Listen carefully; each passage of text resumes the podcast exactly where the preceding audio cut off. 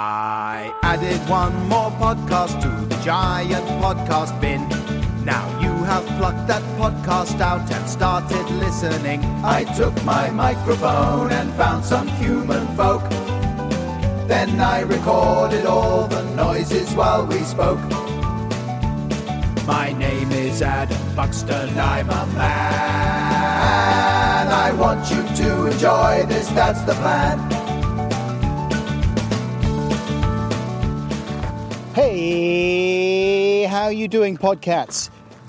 I'm Adam Buxton, and I'm very glad to be with you for another podcast. It's a very nice evening out here in the Norfolk countryside. Uh, what are we looking at? We're still looking at the beginning of May, I would say, early May. How about that? 2022. Um, we got some impressive clouds that I'm looking at. It's a little windy, but it's nice and mild. So that's good. There you are. That's the weather situation in the past in Norfolk.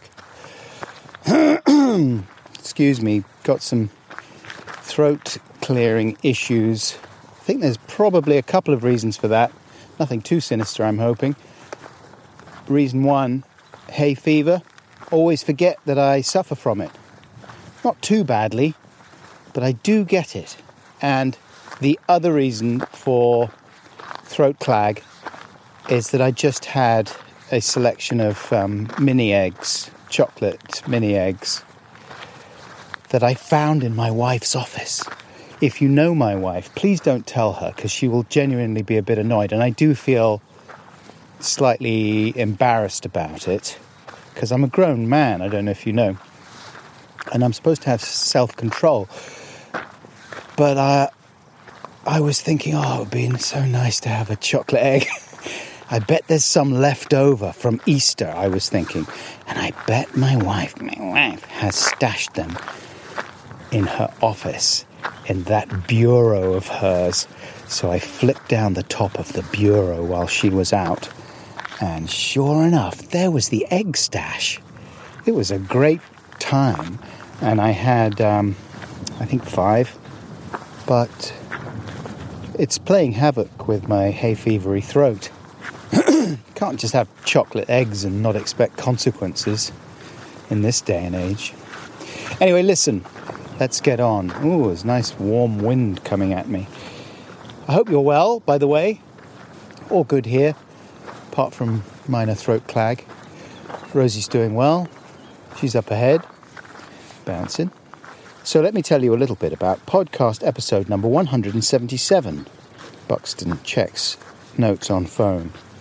This episode features a rambling conversation with British comedy acting and writing duo Freya Parker and Celeste Dring, also known as comedy duo Lazy Susan. Here's a few brief Susan facts for you.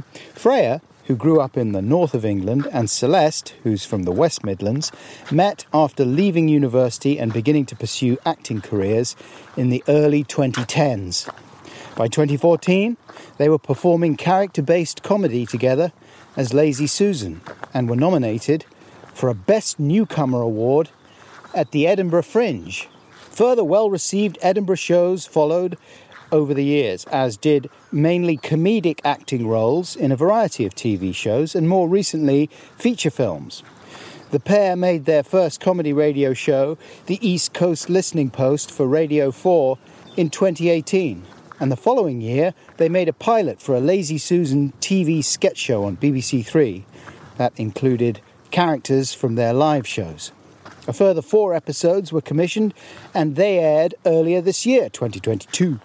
They can still be viewed on the BBC iPlayer and you'll find a link in the description of this podcast. My conversation with Freya and Celeste was recorded face to face back in February of this year in London. It was the first time I had met them, and I started by addressing the slight creepiness of recording the podcast in the small hotel room I was staying in at the time. By the way, because I don't think I made it clear in our conversation who was who, Celeste is panned to the middle if you're listening on headphones. Freya is more over to the right. Freya's on the right, Celeste is in the middle, Buckles is on the left. I'll be back at the end for a very brief goodbye, but right now with Freya and Celeste of Lazy Susan. Here we go. Ramble chat, let's have a ramble chat. We'll focus first on this, then concentrate on that. Come on, let's chew the fat and have a ramble chat. Put on your conversation coat and find your talking hat.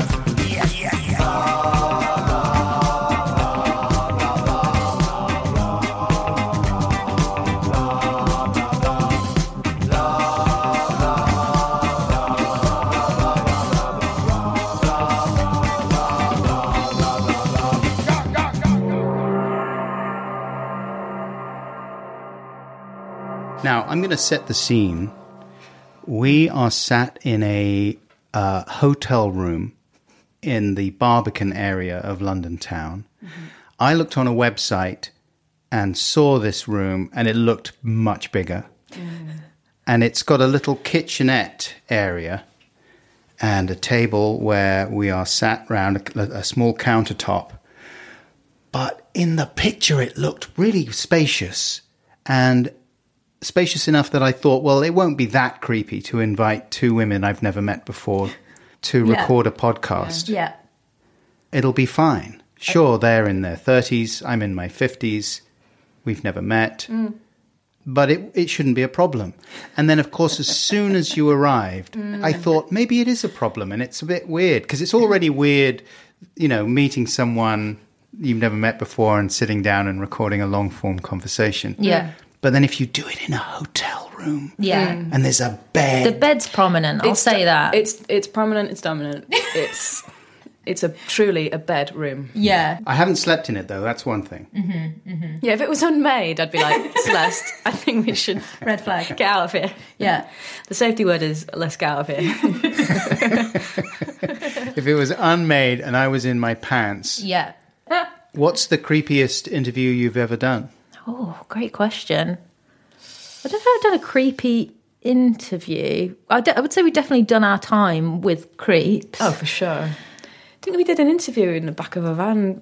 yeah. Many like in our first Edinburgh, like 2014. Thank you so much for the opportunity. we'll get in your van. Yeah. You're a dental student, but you're also writing reviews. Uh, That's completely legit. Thank you for the opportunity. Yeah, thank you so much. Dental student.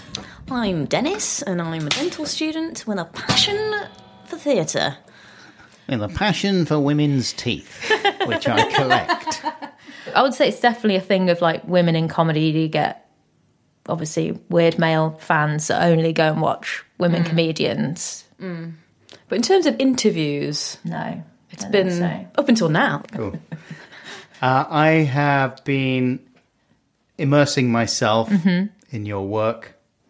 I was tipped off a couple of years ago, actually, by my brother, who often tips me off to good things. And he'd seen your pilot on BBC Three. Yeah. 2019, right? Yes, yeah, ages ago. previous to that, you had been on Radio 4, which I didn't realize as well, with a show that is so up my street. Oh. It's ridiculous. And in fact, I've done similar things as kind of adverts for this podcast. Mm. Yours was called the East Coast Listening Post, and it is superficially a spoof of all things This American Life. Right, And yeah. Mm. kind of NPR American podcasting, Yeah. a certain style. It is like a spoof, but it is also A bit of a love letter. yeah. We always used to say it's a love letter because you, you listen to it, and it is just such it's such a thing, isn't it? It's such a niche. I think there's always a lot of flattery and parodies because it, Mm. you've paid close attention to it. So there's obviously you like it on some level. Who does the voice for the This show is brought to you by That's me That's your yeah. um, with the sort of bro- like kind of Oh God! kind of break in the voice. It's like you're swallowing your own voice. I think we've had that same guy. It's It's a bit like Yeah. comic book guy or some Simpsons guy. anyway. Yeah, yeah, Yeah, yeah. totally. but I think they've had that same guy doing this show is brought to you by Yeah, it's like he there's a still lot does of it, doesn't he? yeah stuff in your throat, and you're still trying And what to talk. was through what it. was some of your things? We did um, a thing called hydrate mate, which is like a hat that vibrates every time you need to drink some Vibrates water. When you get to a point and you can't go on anymore, Yeah. hydrate me as your back. Yeah, and it basically was like it comes in a range of colors, including lime green and brown.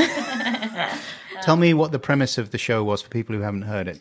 It was after like Serial came out, the podcast Serial, which is obviously massive, and it was the first time people met Sarah Sarah Kane. Koenig. Sarah Sarah Koenig, Koenig. who had this like kind of like vo- you know, it was like vocal fry and very earnest kind of journalism. But yeah, it was like that. But the concept was like two American sisters who come over to England and come over to the UK to look at British culture. They're Anglophiles, Anglophiles, basically. yeah. So each episode uh, focuses on a different aspect of British culture. So the first episode is old money, like Grey Gardens, kind of rich people that can't afford to live in their big mansions anymore.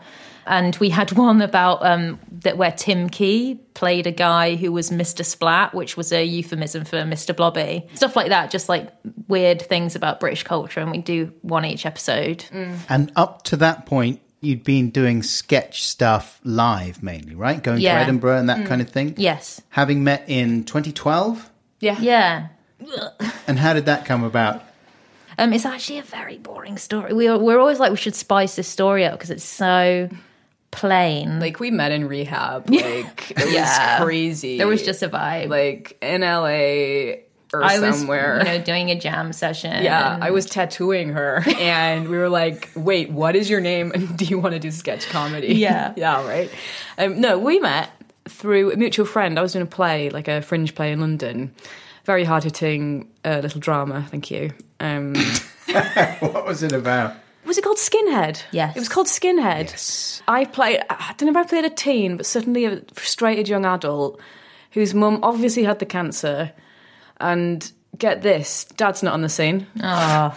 obviously. Yeah, fucking men. And then she, mum gets an, a young boyfriend. Is he the skinhead? No, the skinhead Was plot you. twist is, is mum because she's got the cancer. Oh, yeah, yeah, mate. yeah, yeah. This isn't pulling any punches, this thing. No, no, no, no. I had to cry in it. Oh, big, it was a big role. Uh, I don't know actually why I'm shitting on it because I've got so much work out of that. Weirdly, so like I always think if I hadn't have done that job, I wouldn't have met Ed, who was the assistant director, because we were talking about writing one night, and he was like, "Oh well, uh, you should." I'm writing with a friend of mine. Um, we should all meet, and I think you two would get on, and then in- introduce me to Celeste. And then we did get on, and then we sort of started making work together. Yeah. So I take it all back. Great little job. Yeah. And then we started writing, and then it was bad, wasn't it? Bad, bad theatre. yeah, inexcusable actually. What were you writing? Was it funny stuff No. immediately, or No, you, no. you you were doing serious stuff? Were you? So we were doing. Oh no, Because you both wanted to act originally, right? I mean, you you do act still, Mm. but that was your main ambition. I did sort of want to act, but I more wanted to just make stuff and hopefully acting would come out of it. It wasn't my burning desire to like audition for Holby City or like be in dramas and stuff, but I just wanted to make work and I didn't really know how to go about it. And I suppose comedy, live comedy especially, felt not accessible, but like a bit of a meritocracy. Like if you if you just kept going and had enough resilience to handle bombing and then go back, that you would eventually carve a bit of a path. As opposed to like acting looked like a bit of a lottery to me, or a bit of a like you know one in a million. I felt like you know you up your chances if you make your own stuff. Yes, Mm. and acting is dependent on so many other superficial things that you have no control over. Yeah, and it feels like comedy, you can be a bit weird or you don't have to look perfect, particularly as a woman at that time. I feel like things are changing now, but there was still a particular obsession with a certain kind of very thin, well spoken, beautiful sort of woman. And I kind of thought mine. describing my wife. not again. Yeah, so I think comedy seemed like more open to if you're if you feel slightly alternative and i guess my best hope and still is of like doing interesting jobs as like a character actor and trying to do like stuff like that rather than try and yeah hit the mainstream in that way but Same with Yeah. me, and that's why I'm not more successful. Because I very much, I've chosen yeah to stay alternative. totally god yeah For me, it's a choice. i turned down the crown Did you? Yeah, Yeah. Liz. so give it to olivia for Yeah, god's yeah, she sake needs it. Instead, Yeah. you were in the Windsors, though. yes yeah Good gig. That's another clip that I saw that made me really laugh. You and Ellie White, yes friend yeah of the podcast, ah and you are playing Princess Eugenics. Yeah, yeah. well, the S is silent, but yes. Eugenie. Yeah. What kind of a name is Eugenie? I don't know. I mean, it is almost eugenics, isn't it? Yeah. Is it French? I'm going to Google the shit out of this. I've never heard it anywhere else apart from at the palace. I've got to sign in to the hotel Mm. Happy to wait. an email. Dr. Buckles at cool guy dot Biz. Shazam. Nice. I declare that I have understood the general terms of use and accept I them declare. unreservedly.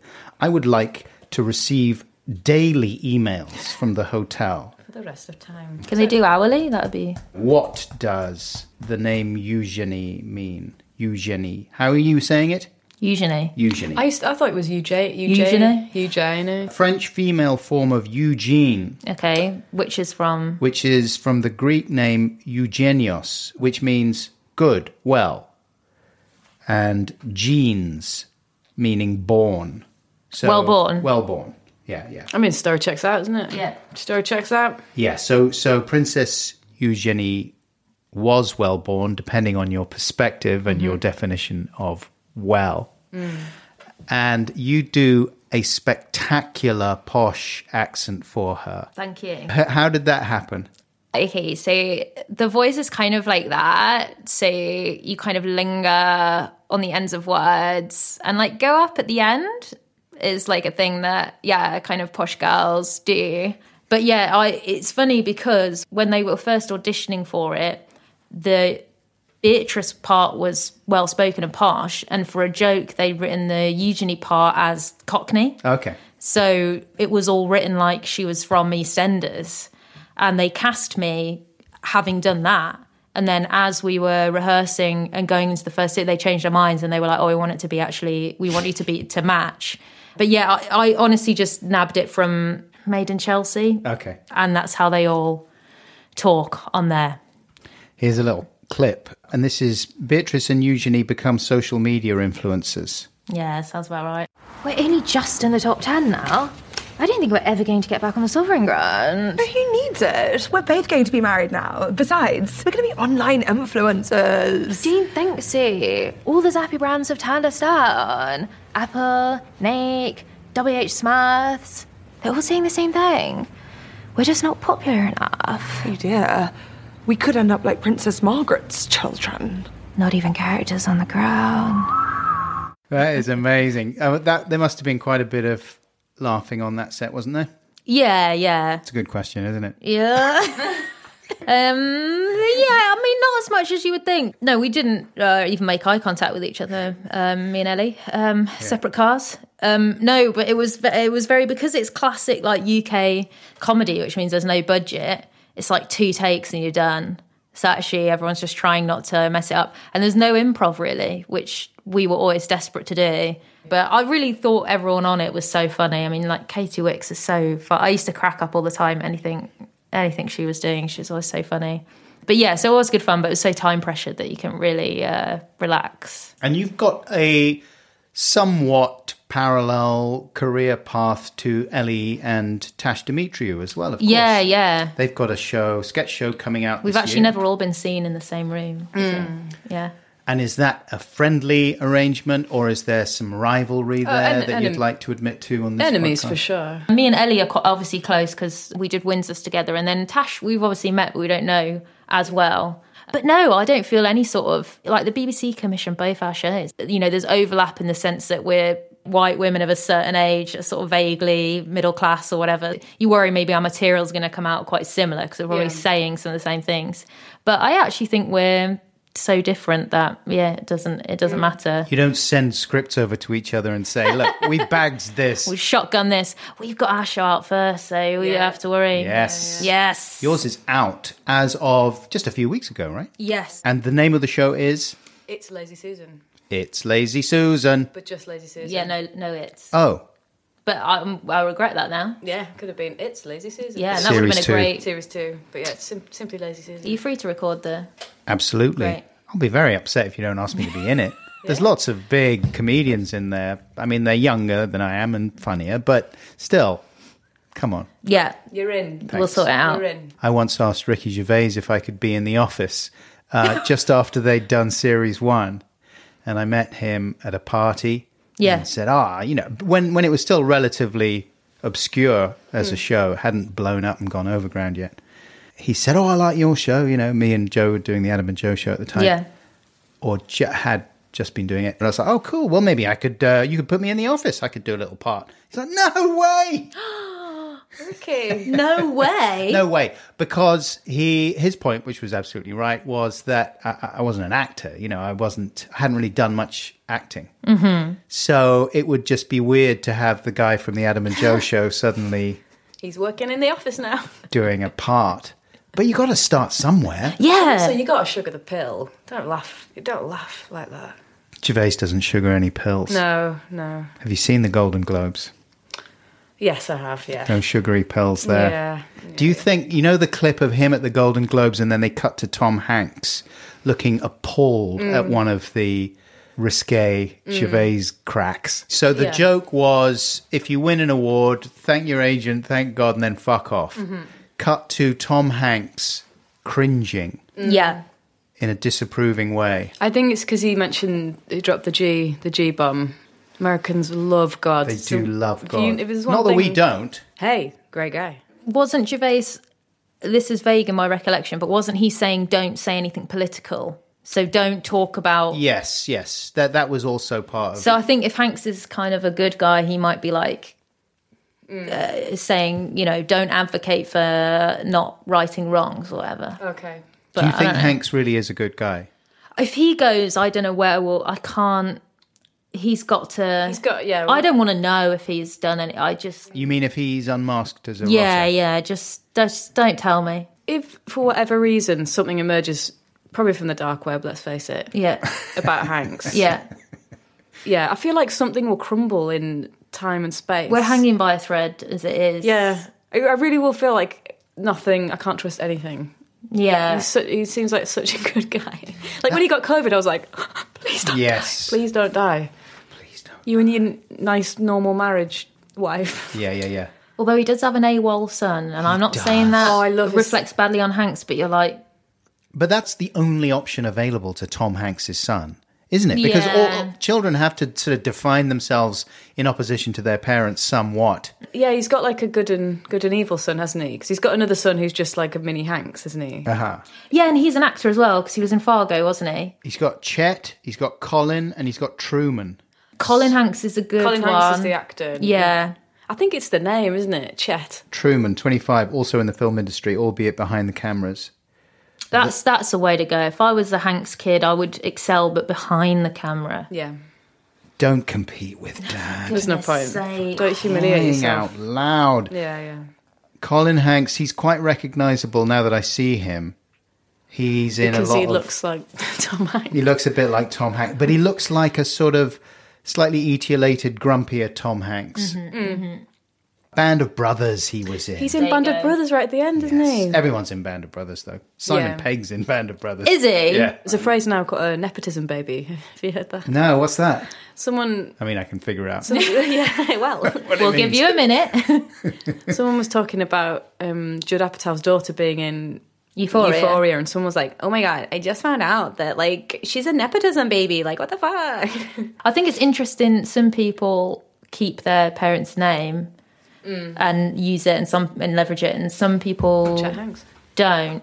Judy Dench's daughter has a different name. I would actually crumble under the pressure. I, I don't feel sorry for nepotism babies, but I, I wouldn't like it being, uh, like you say, in that kind of shadow where Yeah. I think I, I think I'd go the Chet Hanks route. I think I'd go, You like to think you'd be Colin, but You'd actually, start rapping in an offensive. Mm, yeah. Well, because I'm from my dad's like what you would call working class done good. Mm-hmm. And I already feel quite an enormous like pressure just from that of, of having so much more than he had, stuff like that. If if that expanded into being like he's a really successful rich actor producer, I think I would have just like shriveled to dust. I don't Mm. It think I would must have liked be it. very weird, I think, to be the child of a very famous person or a very, even just a very talented person. yeah, yeah. That's tough, man. I think that if you get really famous, you shouldn't really be allowed to have children. what about that? I think that's or you could just be made to give them away. that's fair. Yeah, that's fair. And then they could, because they, they, the chances are that they've Yeah. got good genes. Yeah. They've probably got a lot of talent of their own. Yeah. Even though maybe not quite as much as their parents. Yeah. But still, a fair bit of talent. Yeah. Yeah, yeah. So why not give them to another family that perhaps and see can't how they have do. children? Yeah, Nature nurture. Yeah. I think it's a nice idea. Hey, everybody in the modern time. They got to get themselves a podcast. I will do yours and you'll do mine. We're sorting out the problems of the world so fast. Freya, Yes. you've got some good roles up your sleeve. Are you Hmm. okay to chat about some of these? We'll chat. Jurassic World Dominion. Yeah. What are we looking at here?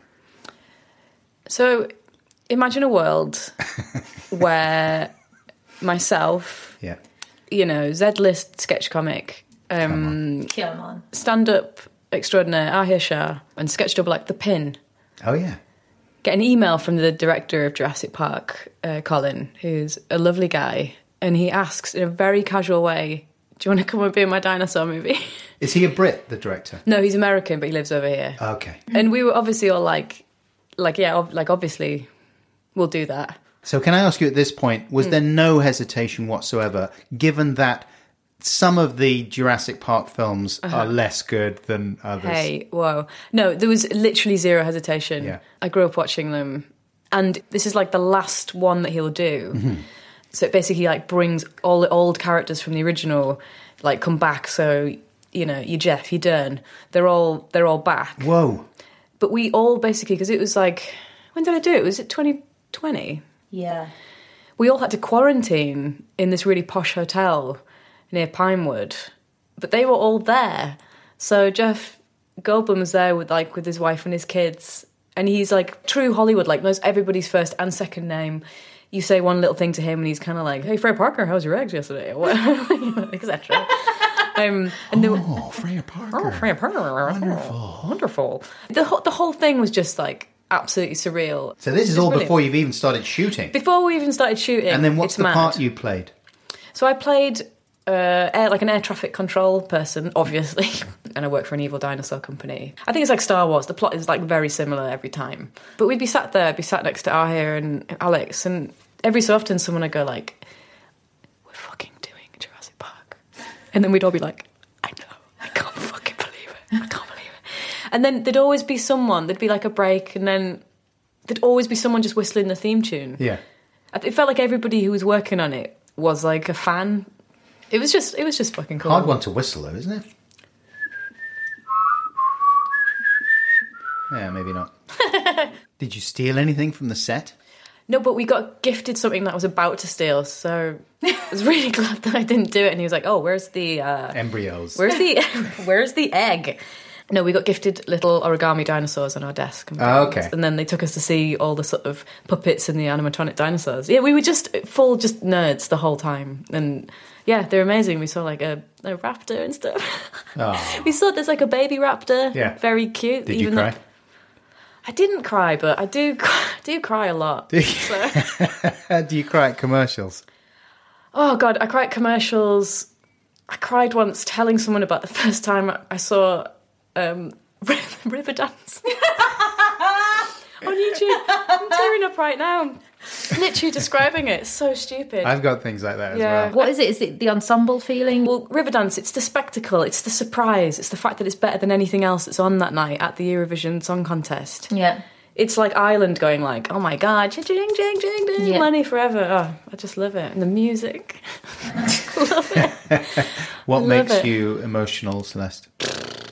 Just the normal things, you know. That's what a robot would say. Um, Just the normal speaking human of which, stuff. Mm. now I'm segueing to, in a way, it's kind of a spoiler, but your radio DJ characters yeah. who, spoiler, Yeah. turn out to be robots. mm-hmm, yeah, This is on your sketch show, and they work for a radio station called Buzz Midlands, and you play Ricky and Nikki. And on one of the sketches, you discuss things you thought were true until you were really quite old. Now, I think that me and Joe, when we were on the radio, did exactly that. I'm so sorry. And I think some of the other things, like some of the answers you got on that sketch, Dean from Leicester thought ponies were just baby horses. I think I had a conversation with Joe about Sure. exactly that at some point. and that is a genuine confession from me until really recently. yeah, same here. Because I, yeah. Did you feel judged? Yes, uh, yes, I Good. did. Okay, when when good. I was watching the That's an sketch, you mean, or Yeah, when yeah, I when found you were out watching that the sketch. Well- ponies weren't baby horses. Both. both, yes, yes to both. Yes to both. I did think like shit. This is uncomfortably close to what me and Joe used to do all the time on Six Music. Oh, But we weren't. Um, well, it made me want to ask you if there was What a the show fuck you we're playing at? Yeah, like- okay. All right. Is it personal? Yeah. Also, you had another one which was what are your favorite British puds? Favorite British thought, birds. That is a good. That's we would have definitely used that one on the radio show. Are you? What kind of shows are you thinking of? Capital. It's it's yeah, it's capital. That was very quick. Yeah. Is that Roman Kemp? on yeah, there? sorry to Roman Kemp because I'm sure he's Lovely a- guy. Lovely guy. I'm very good at his job. yeah, it's a hard job. Early mornings. I think this is the thing. Is you kind of have to like, if you're doing sketches, you sort of have to shit on people that you're like, you seem nice, and I don't hate what you do. I think we were just trying to do something with as little as possible. And I know what you mean because they are slightly adjacent. A capital radio DJ being like, "What are your favourite British puds?" and then you know you and Joe doing that. But I think the flights of fancy, the, the detail that you guys would have, it would Sure. have still been like in No, it, we you know. did it way better. Yeah, yeah, exactly. Um, and general kind of regional radio where they just have to be really chipper, relentlessly Sure. chipper with so little, It's a perennial enjoyable target for comedians. that. and just as much noise and distraction as possible. I feel like radio should have died, and it hasn't. In the content heavy world that we live in, it shouldn't have really made it. And I think it's interesting that it, it does try to compete, and it's literally like. So noise, noise. Here I am shouting about this. Cut to this jingle. Now we've got a bit of a song. Now we're here. So it's like Celeste, just you're describing atoms. still, still describing me Yeah. and Joe on Six Music. Yeah. Should we go to a jingle? you love those. I do. and I do love radio as well, though. I Yeah. think that the reason it endures is that, well, I suppose if you look at it from a negative point of view, you could say that it's just kind of noise that's designed to paper over any kind of awkwardness or silence. It's just sort of background noise to stop you from actually thinking. But on the other hand, it can be very, very good and very intimate. And it is very much the, you know, obviously the forerunner of the podcast medium. But the other day I was in the doctor's waiting room waiting to have a blood test, nothing serious. But still, you're, you're always thinking, ah, it might turn out to be serious. And actually, the babble of the breakfast DJ was comforting. Yeah. You know what I mean? And I imagined, like, if there was no babble of breakfast DJ running through inane messages, followed up by a bit of James Blunt and some Ed Sheeran, then the silence would just be oppressively grim. And Yeah. I and I was grateful for the radio, you know. what I mean? Yeah, yeah. Yeah. Yeah, it's company. And like you say, I think when it's done well as well, you know, people like Greg Jenner, he's really good. Or like, what's that guy, the Welsh guy on Radio One? He's Hugh- actually yeah, it's Is he a Hugh- Hugh? Yeah, Hugh Sommer. He's actually really funny. Stevens? And he's very Yes. good at picking an interesting, ath- like latching onto interesting things and sort of expanding them just off the cuff on the fly. He's, Mm. you know, um, or you think it's you know, someone like Scott Mills has been going forever. Millsy. Yeah. So, yeah. Do you know that Pete Tong is like 61? Is he? And I listened to a show of his on Radio One the other night, and it was wall to wall bangers. It was so current, it was so good. And I just googled Pete Tong. Pete Tong's sixty-one. Yeah, but sixty one isn't what sixty one No, no. used to be. I was still shocked though. I'm nearly sixty one. Yeah, yeah. It's, And look no- at me. I'm yeah, spring incredibly chicken. Mm. youthful. And my finger is on the pulse. God, Yeah, yeah, yes. yeah, I mean, too Well, much Burke- in a way. Burke off. Anyway, so I guess what I'm saying is, can you just stop doing those sketches Mm-hmm, with, the, with the radio people?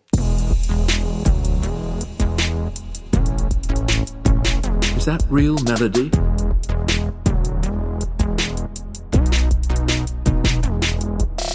Have is in my phone charger. What? What? I left it right there. Woof. Did you see it? Have you got it? What?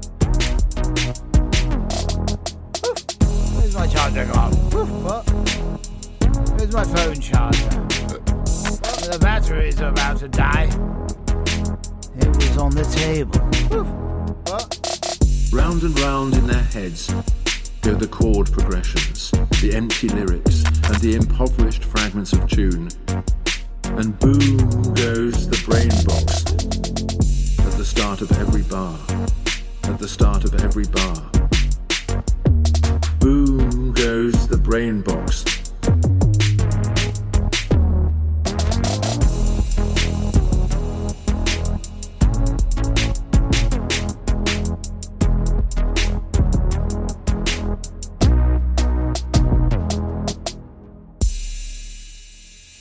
Celeste has described herself as a quote fragile girl who can't handle it on social media. That's a quote from an interview. you did. Uh. Fascinating. Yeah. I sympathize. I'm a fragile girl who can't handle it on social media as well. Mm-hmm, Yeah.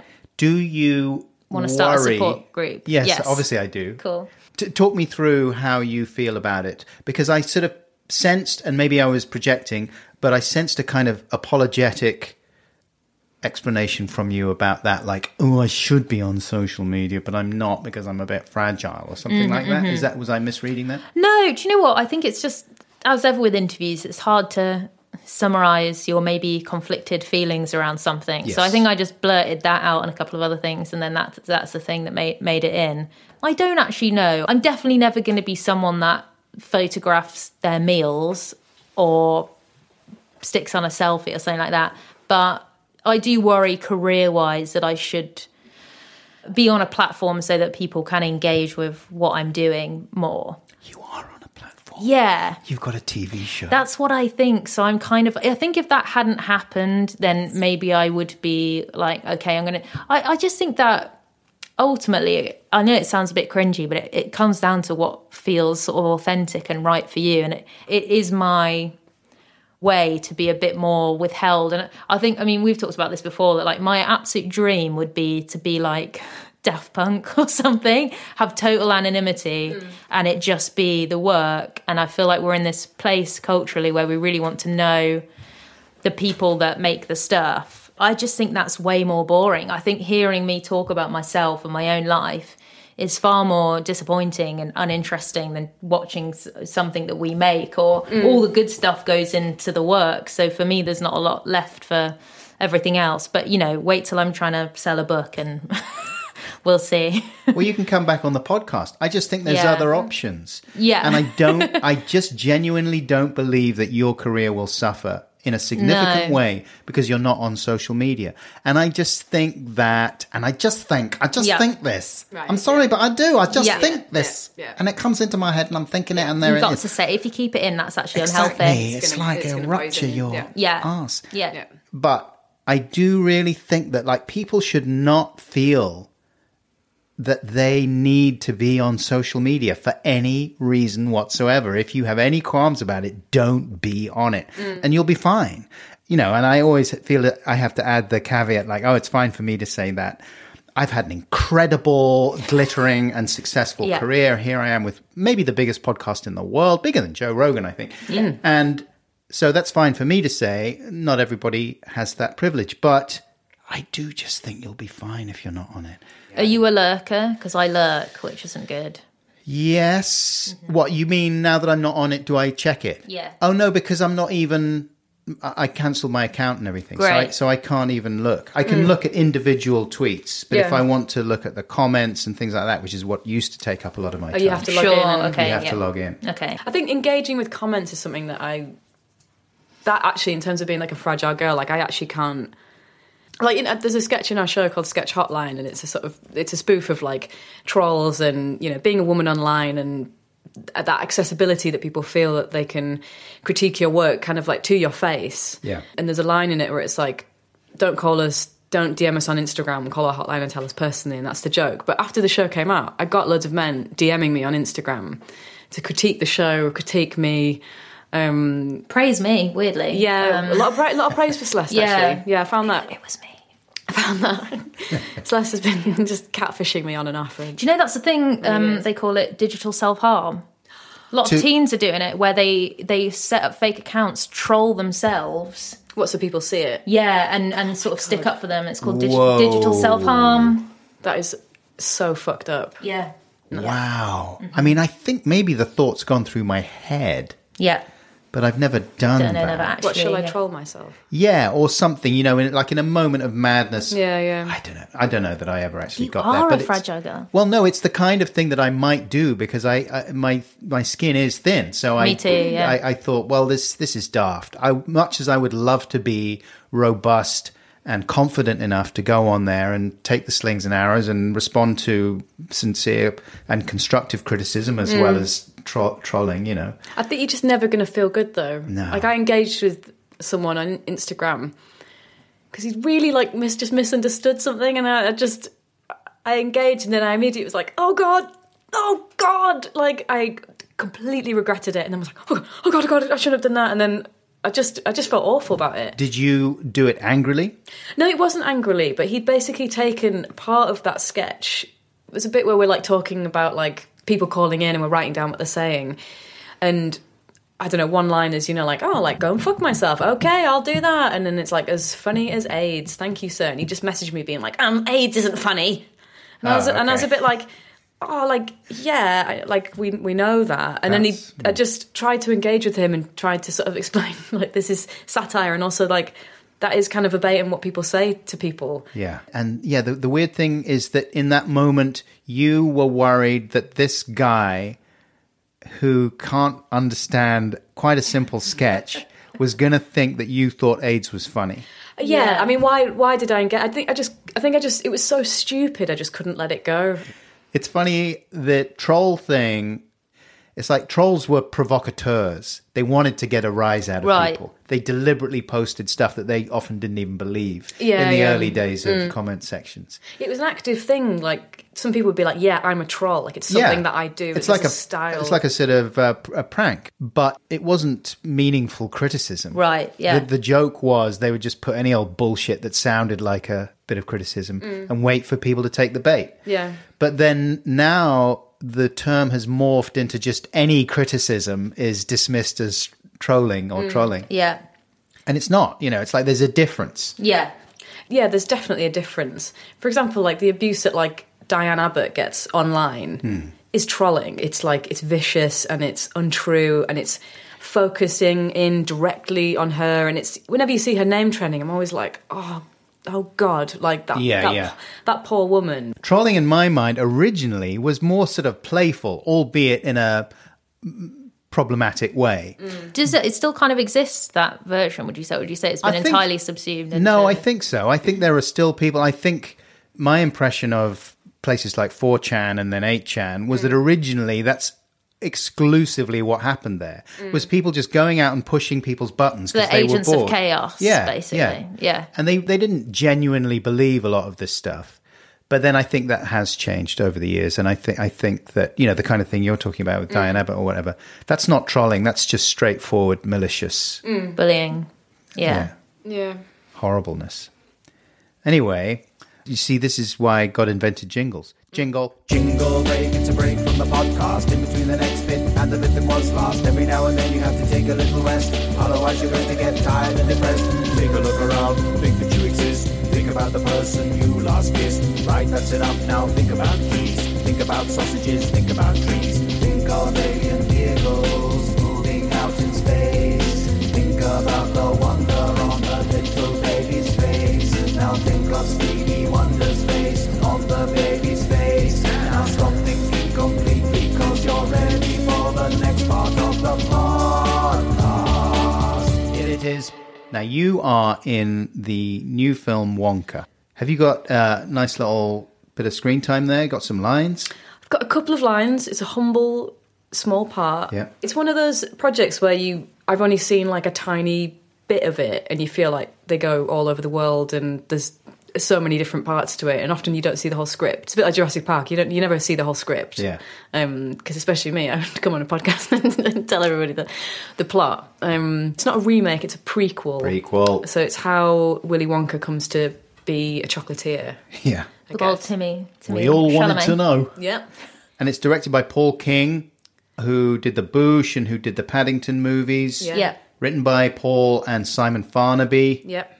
It's a killer team. It's a killer team, and it's really funny. and it looks great. It's like a proper, Yeah. It's just a proper big movie. It's like big sets. It's a musical. And who's playing Wonka? Timothy Chalamet. Timothy. Timothy Did you get Chalamet. some Timothy time? Only in the makeup truck. Um, Good enough. yeah, good enough. How was that? Did you marvel at his beautiful face? I mean, he's a beautiful little boy. He is. Oh. But I he's th- very fragile. very fragile little boy. You know, very nice, very professional. And I, it was like extremely early, so I had to wear a wig. And you know, you have those like things that you pop on under your eyes to sort of depuff your face. Oh. So it'd be like six in the morning, and they were like, "Hey, Fred, this is Timothy," and I was sort of like, and he, so he was a bit like, "Oh, sweet, what is that?" kind of thing. So.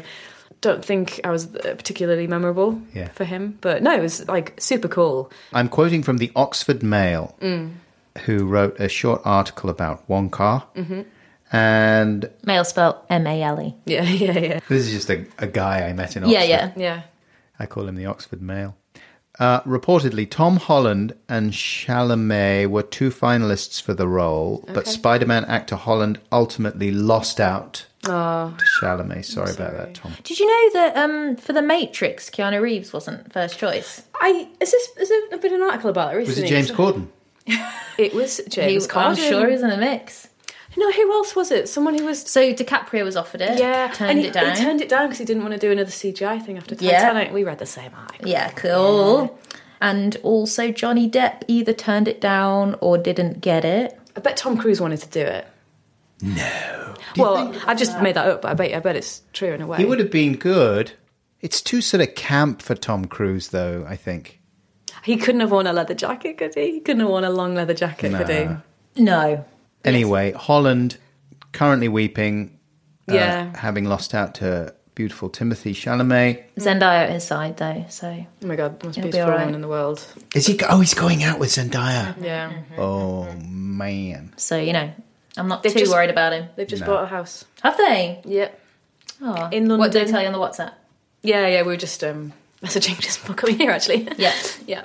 Yeah, yeah. Welcome to Celebrity Chat Podcast with me, Adam Buxton. do you feel confident in your ability to not get too competitive with each other because you're both talented uh, actors and you're both doing separate projects exciting things here and there but yet you s- you come together for lazy susan would you call lazy susan your main gig I think it is now. But yeah, we wouldn't stoop to being competitive, but you know, at the end you do have to pick which one of us is you think is the best. Is the Sure. best. Um, and if the listeners could vote, do some sort of vote as well. Yeah, um just to settle a, That'd be settle good. a little bit. That'd be fun. a fun little. Yeah, that's fun. But no, do you know what? We've gone up for like we we're so used to going up for like same parts or same. I think if one of us had had like a meteoric rise. Mm. Then maybe it would be a different story. We were both sort of scrambling around. Yeah. i mean i think because i was in a very successful double act Yes.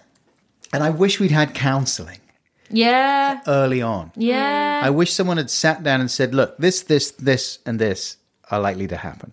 And if they do, don't fall out. Not that we ever massively fell out, but there was tension that was so unhelpful that I really regret. And I and and loads of bits of insecurity, many of which were my fault. Sorry, I'm just choking with emotion.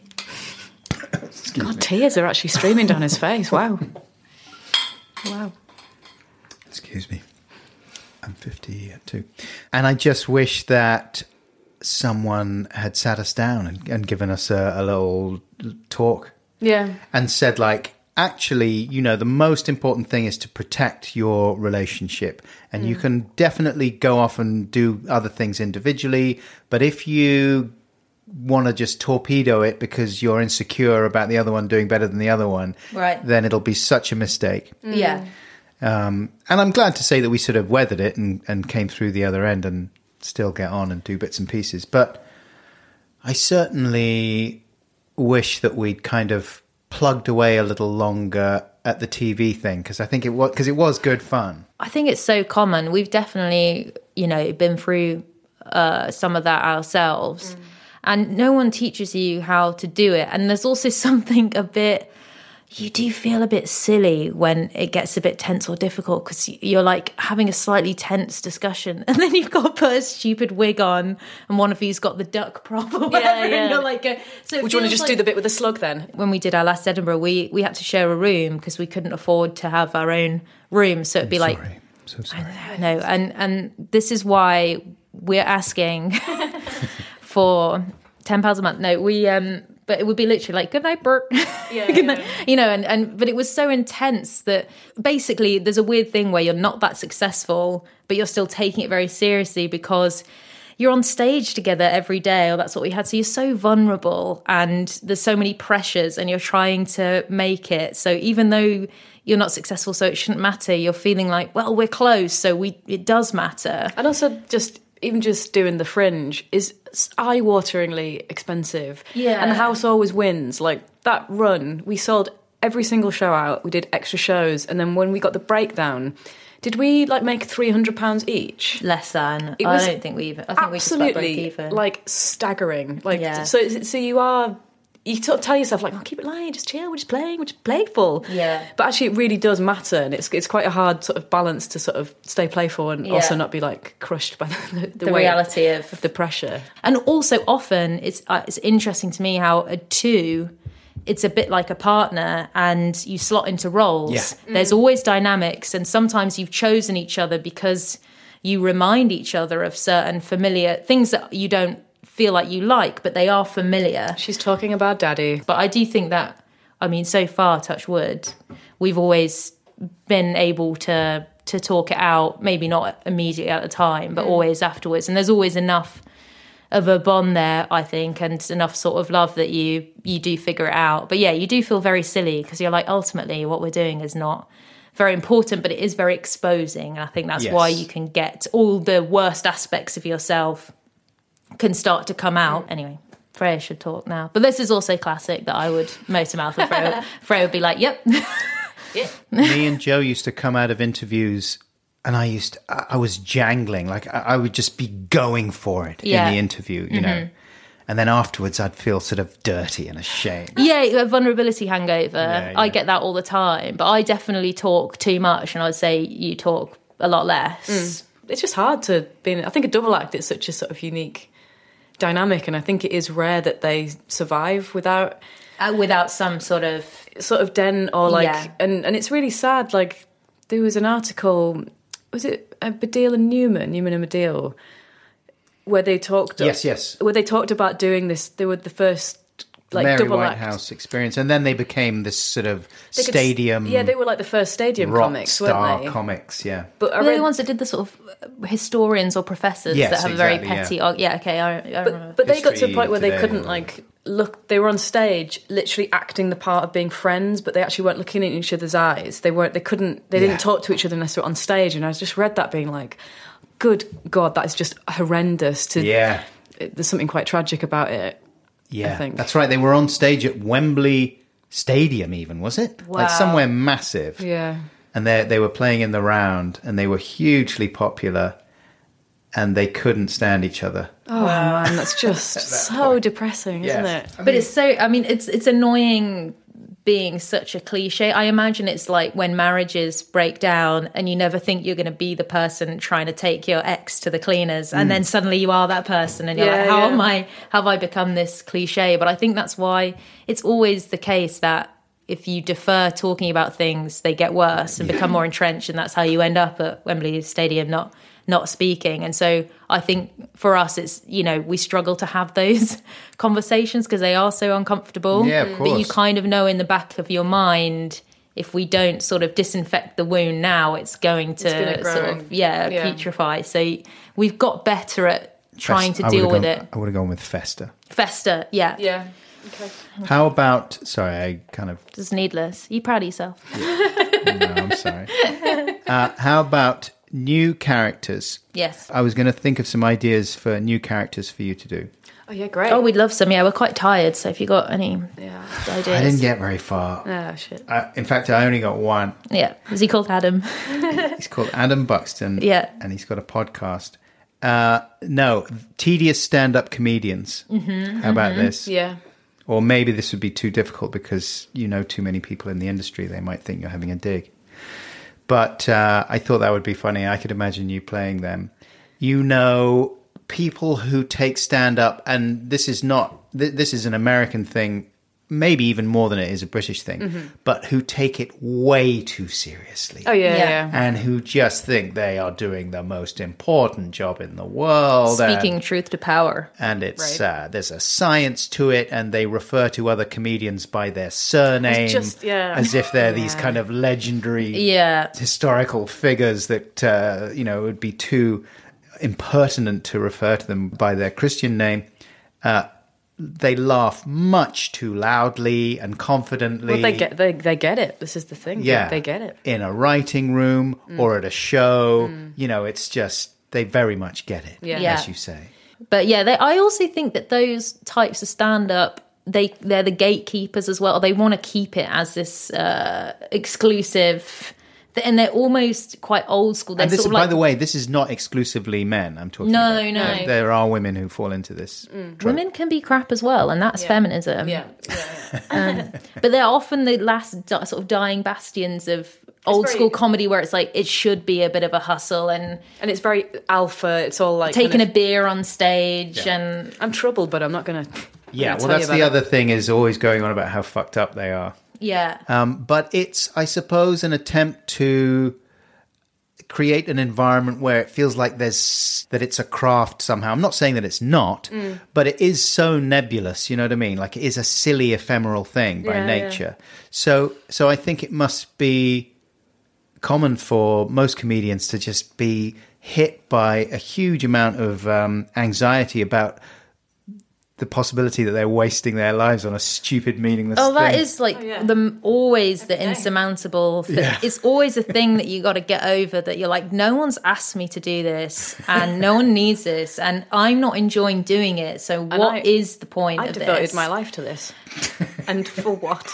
You feel like the stupidest but least worthy of kindness and empathy uh, person in the world because you've you, you, you've brought it on yourself but i think you get you, I, I get all the time show envy i'll go and watch another show and Yeah. i'll be like that's what i should be i shouldn't be doing this i should be doing that Yes. that's so much more worthwhile than the thing that i'm doing and yet, here we are I think it's the hardest job in the world.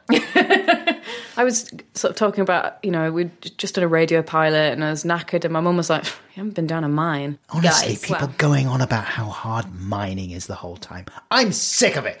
I want to see a show, you know, where they did like wife swap. Yeah, yeah. I want to see that, but for comedians and and minors, Yeah. and just swap them over and see. Who would do better? Tom Hiddleston described actors as 3D archaeologists. that sounds right. Yeah, that's on YouTube. You know. Is that when he's like that little Eton, Cambridge, no, whatever? that's that's something else. There's so many amazing rumors about Tom, Hiddleston. He's the gift that keeps giving. oh wow, Let's just leave it at oh wow. You're welcome anytime, Tom, obviously.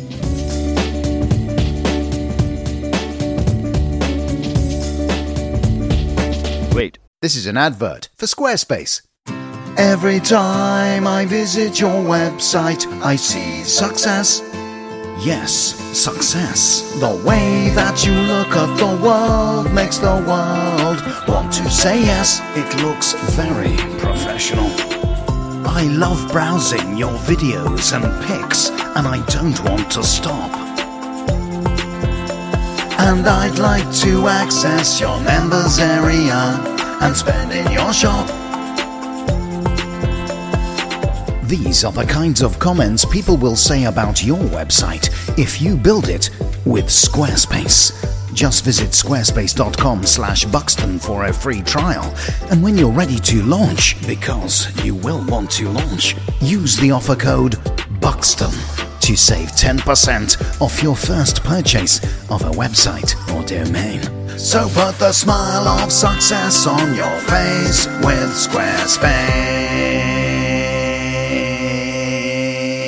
Squarespace. Yes. Continue. Terms and conditions apply. Calls cost nothing. We'll pay you. We do not accept valid criticism, only hate. Your feedback is important to us. Being mean is cool.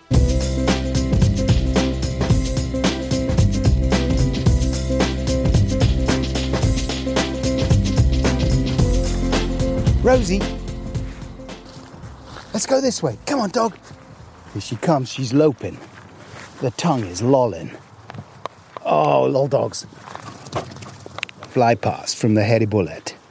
Welcome back, Podcats. That was Freya Parker and Celeste Dring of Lazy Susan talking to me there. Very much enjoyed meeting them, and I'm very grateful to them for their time, for coming into my creepy hotel room and being nice about it.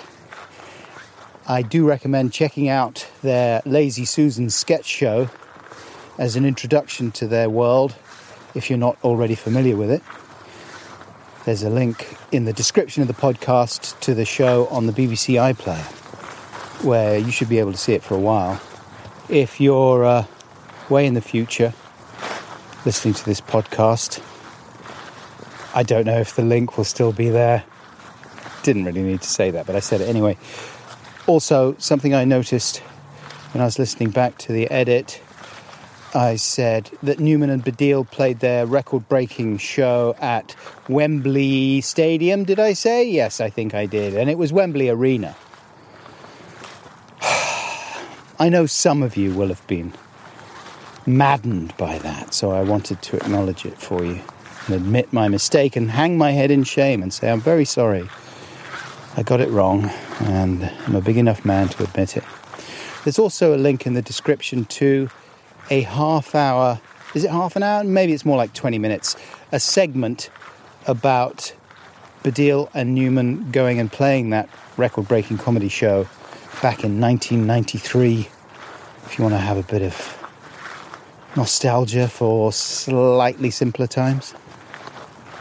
Speaking of which, one of the best things I watched recently, it was a real old guy moment, was a documentary I found on YouTube about the Travelling Wilburys, the supergroup featuring George Harrison, Jeff Lynne of Yellow, uh, Tom Petty, Bob Dylan, and Roy Orbison. Their debut album was released in 88, thereabouts. And though it's not an album I'm obsessed by, by any stretch of the imagination, I guess I do slightly love it, or at least I love a couple of songs on there Heading for the Light and End of the Line. And there's something about them. But the, this documentary is really great. I hadn't seen it before. It's just a promotional thing that was filmed maybe by George Harrison's wife. It must have been someone in the inner sanctum because they are filming all of the Wilburys in Dave Stewart's house in Los Angeles where they were making this record. And you got intimate Wilbury access there. Even Bob Dylan is allowing himself to be filmed, even though he doesn't look pleased about it and he doesn't chat and he keeps his shades on but you get some great intimate moments of them laying down these songs in Dave Stewart's uh, little vocal booth. I don't know, it just made me very happy to see all these people together. It's bittersweet, of course, because we're three Wilburys down. We've got Jeff Lynne and who's the other one that we've still got? uh, Bob Dylan. I couldn't remember which Wilburys we had left. We've got Bobbles and Jeff. And I hope that remains the case for, I'm going to say 100 years. Anyway, I'll put a link to that little Wilbury film in the description in case you want some uncomplicated, middle of the road nostalgia fun. Also, a couple more blokes of a certain age chatting about music on a podcast called Mr. DeMille FM. Now, someone told me about this. A podcat got in touch and recommended this. I'm sorry I haven't got their name to hand, but thanks for the recommendation. And they recommended I listen to this one particular episode. The podcast is about film music or music that has been used in films. It's hosted by Hugh Cornwell, ex of The Stranglers. lead singer. And sometimes the episodes are just him talking about the career of a director or a performer and some of the music associated with the films that they made. Other times he interviews guests Debbie Harry, Fred Armisen, mm, John Sayles, the director, that's a really good one, and Brian Eno. I think maybe the Brian Eno one is my favourite. Obviously, I'm a fan, but he's such a good and articulate talker, and his music selections from a very diverse load of films are fantastic. Lots of things I'd never heard before, as well as him talking about a few of his own tracks. Uh, it's a good listen if you're into that sort of thing. Link in the description. Okay, that's enough for this week, I think. That's enough. That's enough. Thanks very much to Seamus Murphy Mitchell for production support and Becca Briers for additional editing on this episode. Thank you, Becca. Thanks, Seamus. The artwork for the podcast is by Helen Green. Also, I'm very grateful to everyone who helps me with this show at ACAST. Thanks very much to them for their continued support. Okay, Rose, let's head back. Doggy? Yes. Come and say hello. Do some panting. Here. Hey. I love you. Okay. Let's head back. Uh, w- would it be appropriate to proffer a quick hug? You know, no, nothing sleazy, just formal, friendly. Okay.